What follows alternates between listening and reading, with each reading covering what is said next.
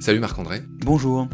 Je voudrais te faire réagir sur la signification pour toi de notre titre Baleine sous gravillon. Tout simplement, qu'est-ce que ça t'inspire?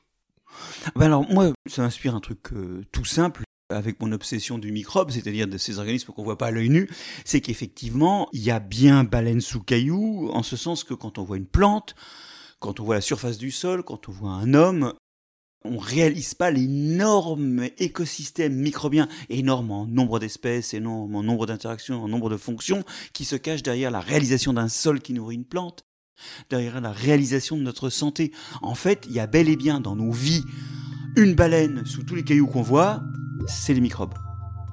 Il est bon, on a bien fait de venir le voir quand même.